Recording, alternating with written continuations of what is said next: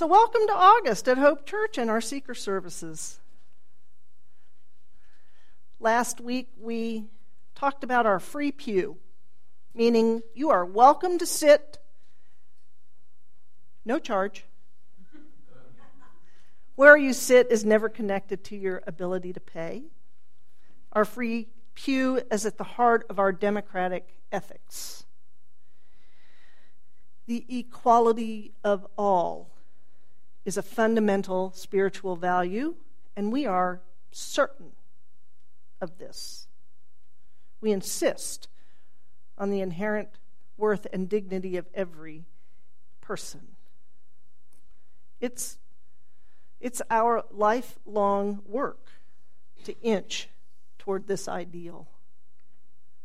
Another part of the free pew is you're free to accept or reject the teachings of the church. We don't have a statement of belief. We don't expect anyone to repeat a creed. We don't repeat a common confession of belief. Other religions require members and clergy to accept a formula of theology. Many sitting here, myself included, walked away from religious traditions because of a creed. In high school, I could no longer repeat the Nicene Creed. I could no longer say, I believe in God, the Father Almighty, maker of heaven and earth, and of Jesus Christ, Son of God. It still rolls off my tongue. You know, a creed sorts and separates. And our free pew is tied to our free pulpit. As your minister, I'm not required to profess a specific belief or profess a lack of belief. Hope's free pulpit is what we're exploring today. And the free pulpit is the agreement between us, between you, the church, and me, your minister, granting me freedom to examine my heart, to study, and then preach what I understand at this moment to be true. So I accepted this profound privilege when I was hired two years ago. And then last May, when I accepted a call to be your long term minister, we confirmed this freedom and this agreement. We recited a covenant together, not a common creed. We promised aloud to grow our understanding together through intellectual, emotional, and religious insights. Hold on. You called me. You called me for a specific reason.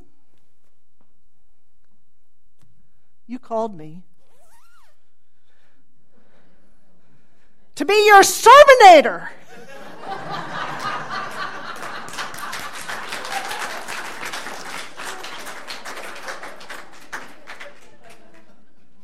so I shall be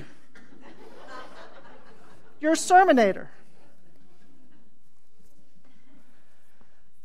It's a roll up kind of sleeve kind of thing.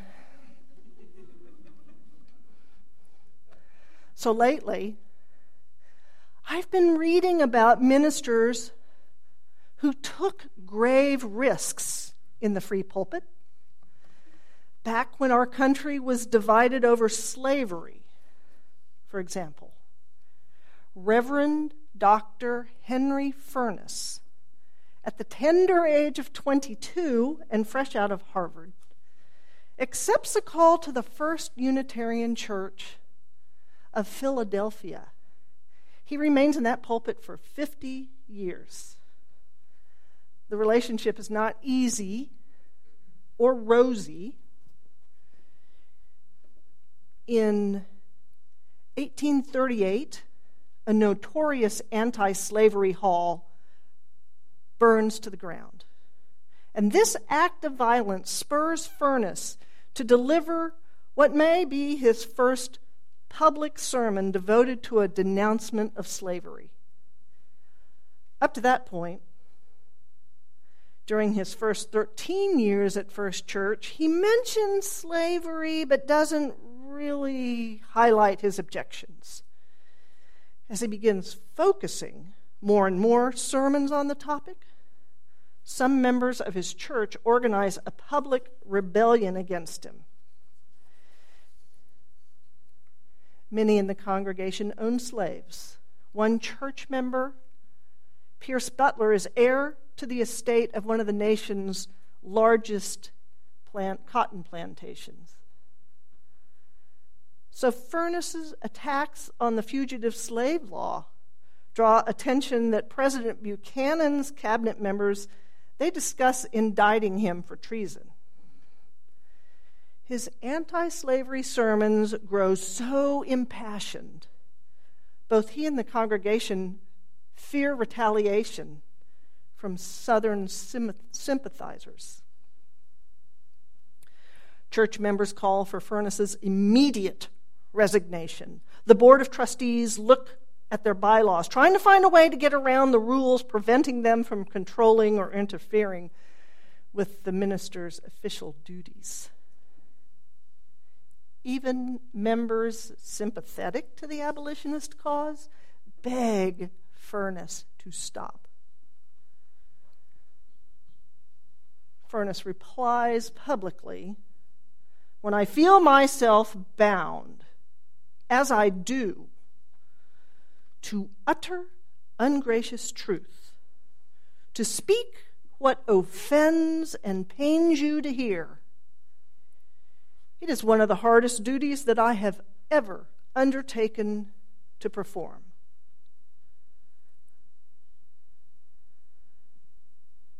Describing the growing tensions, Furness's son Horace recalls two members of the church who bring loaded pistols in their pockets to defend him to the utmost.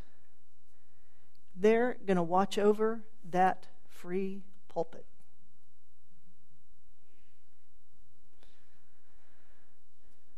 So I ask myself, what issues are that vital today? I ask myself, what if this was my last sermon?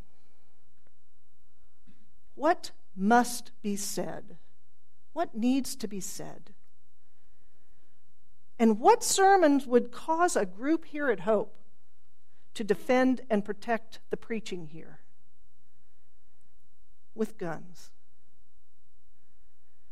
I have a sign on my desk urging me, as I'm writing, Will this sermon require my congregation to carry weapons?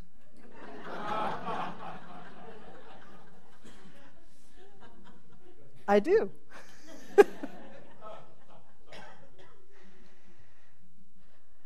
Yet, uh, we live in a different day and age as Reverend Dr. Furness and the First Unitarian Church of Philadelphia. I don't want weapons in our church. I question our increasing rights to carry firearms no matter what. Our national laws and policing policies ignore human nature. Research, social psychology research, confirms something called a weapons effect. It turns out just the presence of a weapon, or even, even a picture of a weapon, leads to more aggressive behavior in humans. That's interesting considering what's going on with our sheriff's department. This increase in aggression is not just limited to, to inside the research lab. For example, drivers with guns in their cars or, are more likely to drive aggressively. The weapons effect. It makes sense considering our biological systems evolved to enable us to identify potentially dangerous stimuli in a split second. The social scientist who discovered the weapons effect said, Guns not only permit violence, they can stimulate it as well. The finger pulls the trigger, but the trigger may also be pulling the finger. So I asked for sermon topics yesterday, as, uh, last Sunday, as part of our free pew. And one was how can gun violence be eliminated? And just this week, an email's been going around for, with um, Hope's social justice community organizing core team, citing a New York Times article that has concrete proposals for using the vast U.S. gun market marketplace to push manufacturers for safer gun technologies. We're not talking an either or at the moment about guns, but the issue of guns is on all our minds. Daily, it's with us, even when we buy a movie ticket or walk into a mall. So, violence and guns deserve study and discussion by us, and whole sermons from me. And I digress, but I'm not. At the heart of the three, free pulpit is our sacred work to learn from each other. At the heart of the free pulpit is our sacred commitment to agree to disagree. We agree to listen to each other. Not one person, including the minister, has all the answers. We agree to remain curious. No one person, including the minister, has all the answers. And we agree to nurture humility. No one person, including the minister, has all the answers. I'd like to read sermons given from this pulpit in the past years to know what risks were taken to get us to this point. And it just so happened a couple who signed our charter and met when Hope Church met at Key Elementary are here today. They haven't been here for, I don't know, decades, years.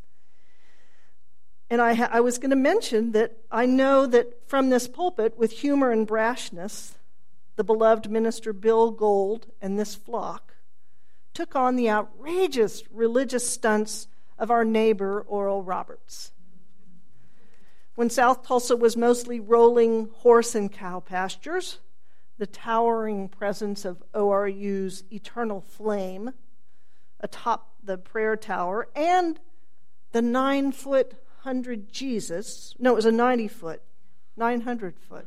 It was big. 900. I know, it had to be big. 900 foot Jesus that Oral himself claimed to have seen and spoken to. Those were perfect foils for the new hilltop presence of Hope Church and its rational humanist worldview. And there's a song that I won't sing. I sang last time. but you'll have to teach us and write down the song about being on top Hope Church Hill and looking down, literally, figuratively, I too can be outlandish and preach to gain national attention if this is the best way to take advantage of Hope's free pulpit. I'm not sure it always is.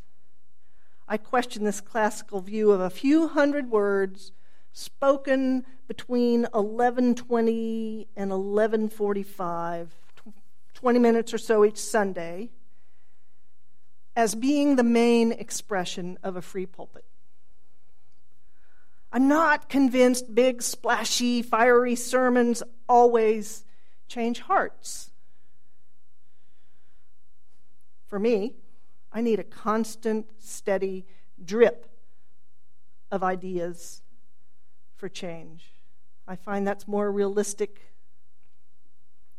for the human being soul, if we want to use John O'Donohue's word, a nudge, and gentle adjustment of perspective can be dramatic, and how people in history change.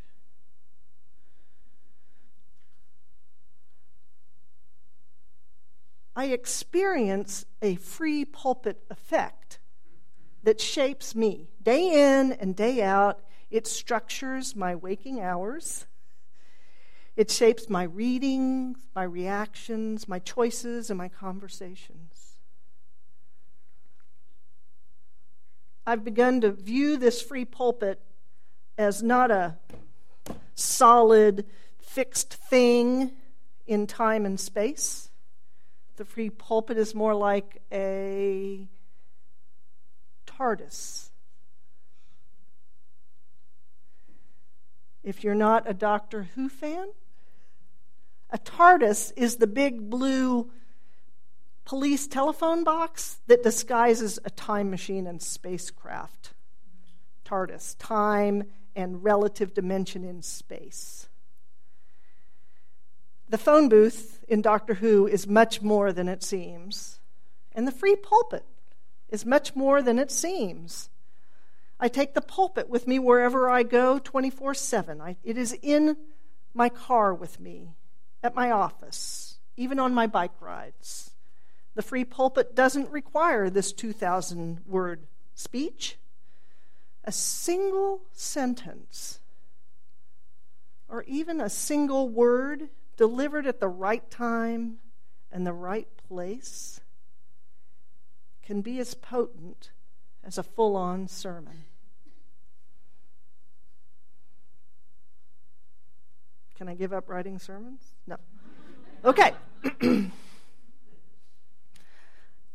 my silence and active listening can be as powerful tools as spoken words like the TARDIS, whose interior is infinitely roomier than its paltry outside dimensions. Hope's portable, free pulpit encompasses infinite size and possibilities. My TARDIS pulpit travels through emails, into hospital rooms, to our log cabin, and even enters my dreams. So, to help me remember the expansiveness of the pulpit, I wear a robe on Sunday. People have complained that wearing this robe makes this too churchy.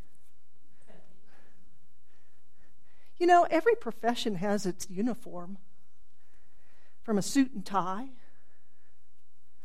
to the painter's overalls this robe isn't some reference to God or heaven with angels who wear robes. This actually is an academic robe and has stood for that since the Reformation, where education was valued. Our tradition insists on an educated clergy. A Unitarian Universalist minister has a college degree as well as a master's degree. So I attended both uh, Meadville Lombard, which is in Chicago, and a Unitarian Universalist seminary, and I graduated from the progressive local seminary, Phillips Theological Seminary. So my pulpit TARDIS, in the shape of a robe, includes libraries from around the world online research I read daily because of the free pulpit. I also wear a stole. It's a symbol of my ordination. And I wear it because it means I am yoked, shaped like a yoke. I am yoked to you. I'm yoked to the world at large, and I'm yoked to the mysteries of the cosmos.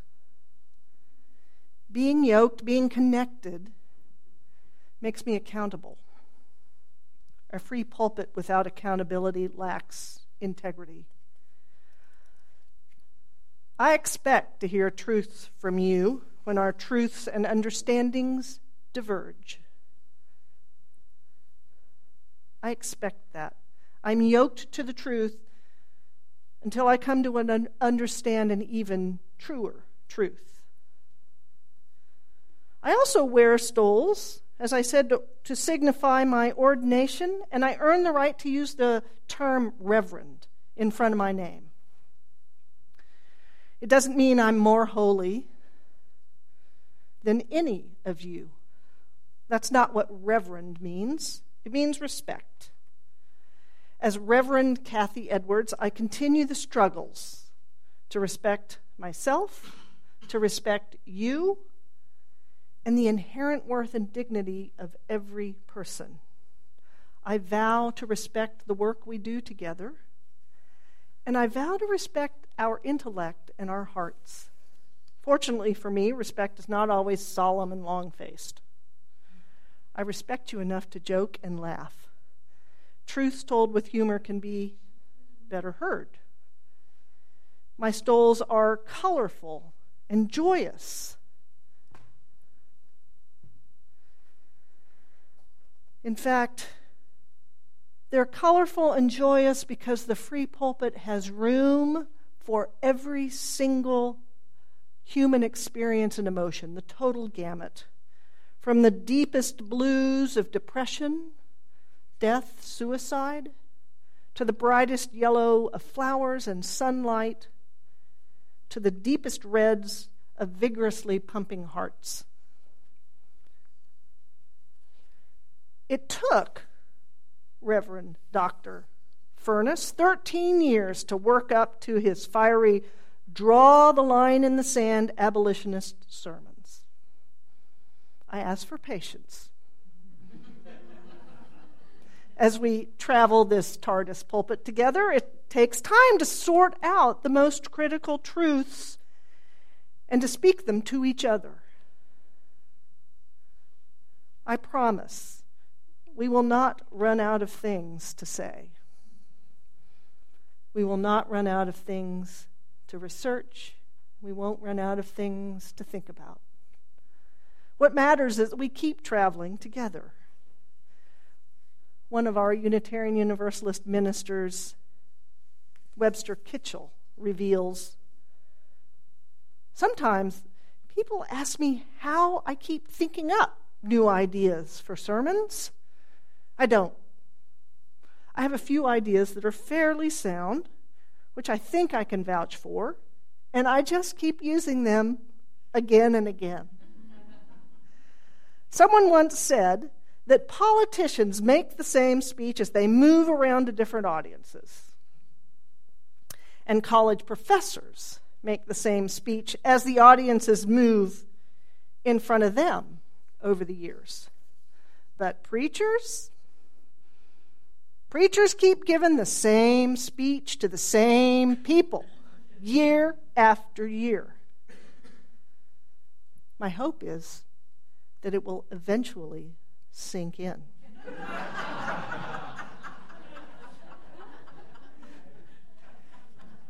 May it be so.